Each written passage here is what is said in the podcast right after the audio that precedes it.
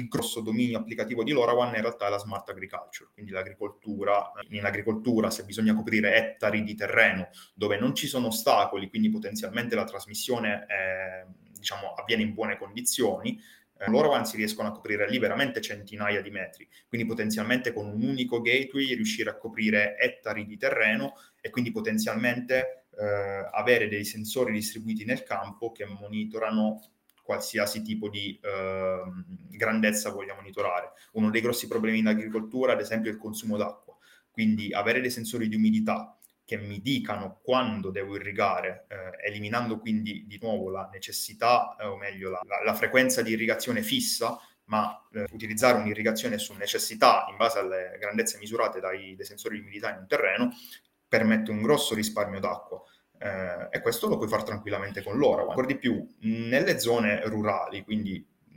in corrispondenza di campi, eccetera, spesso se tu usi il telefono, il tuo telefono non prende. Il che vuol dire che non è una zona ben coperta e quindi potenzialmente, torno al discorso di prima, se io volessi utilizzare Narrowband IoT, non potrei, perché Narrowband IoT utilizza la stessa infrastruttura del 5G e quindi il 4G e il 5G non funzionano, io non posso utilizzare neanche Narrowband IoT e di conseguenza la soluzione viene da sé, utilizziamo LoRaWAN.